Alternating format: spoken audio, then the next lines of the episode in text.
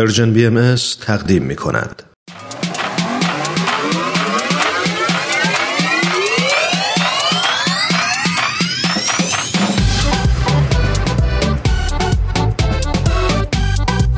حالا به ارزش ثانیه ها فکر کردی؟ گاهی اوقات مسیر زندگیت میتونه توی چند ثانیه عوض بشه. شنیدن یه صدا، دیدن یه تصویر، خوندن یه خبر، همه و همه میتونه یه شروع تازه باشه.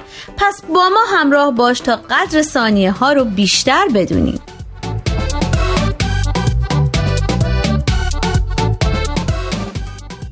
چند ثانیه با شما.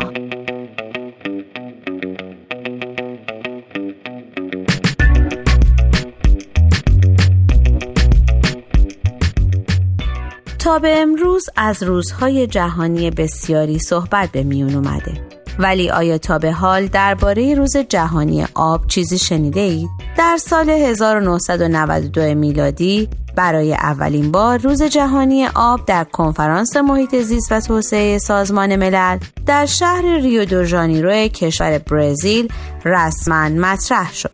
کنفرانسی که در اون از کلیه کشورها خواسته شد تا در راستای اجرای بیانیه شماره 21 سازمان ملل در روز 22 مارس یا 2 فروردین ماه به منظور آگاهسازی مردم در مورد اهمیت آب برنامه‌های متنوعی برگزار کنند و برای اولین بار در سال 1993 این روز گرامی داشته شد.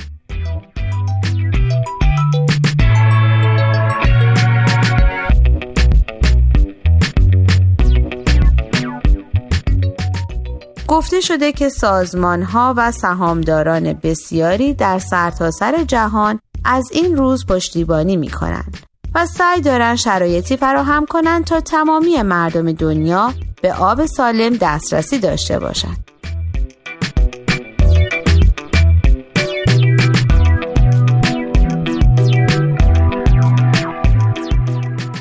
همانطور که قبلا هم اشاره شد، در این روز شاهد اجرای برنامه‌های متنوعی هستیم. برنامه‌هایی همچون تئاتر و کنسرت موسیقی، کمپین‌ها و رویدادهای آموزشی که هدف اون علاوه بر آگاهسازی، جمع‌آوری کمک‌های مالی در جهت دسترسی مردم به آبی پاک و مقرون به صرف است.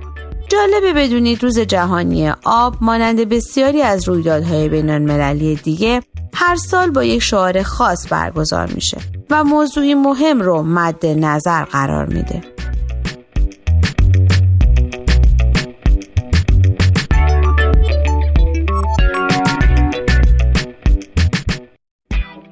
به طور مثال شعار روز جهانی آب در سال 2018 میلادی این بود: طبیعت برای آب، که به استفاده از طبیعت برای فائق آمدن بر چالش‌های بحران آب در قرن 21 تأکید داشت.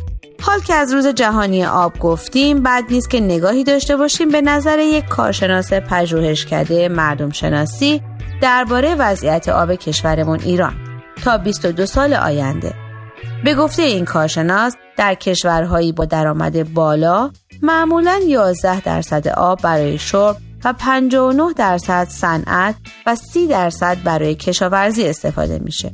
اما در کشورهایی با درآمد پایین این رقم 8% شرب، 10% صنعت و 82% کشاورزی است.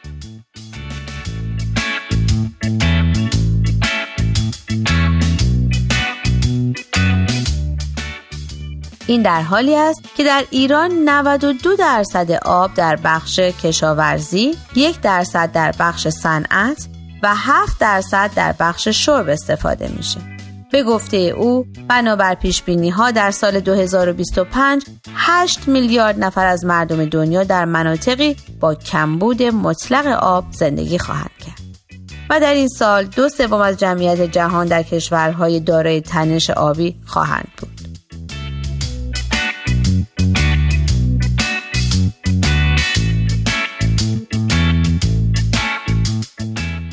و نکته آخر این که به گفته این کارشناس بسیاری از مناطق جهان از جمله ایران تا سال 2040 حدود 80% از منابع آبی خود را از دست میدن، مگر اینکه در سیاست‌های خود تجدید نظر جدی کنند.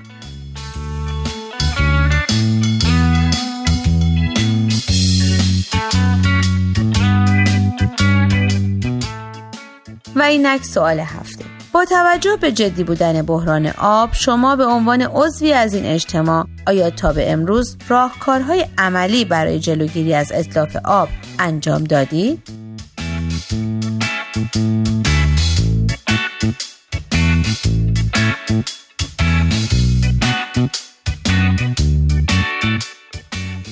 شما میتونید از طریق آدرس ما در تلگرام @persianbms کانتکت و همچنین ایمیل info@persianbms.org با ما تماس بگیرید.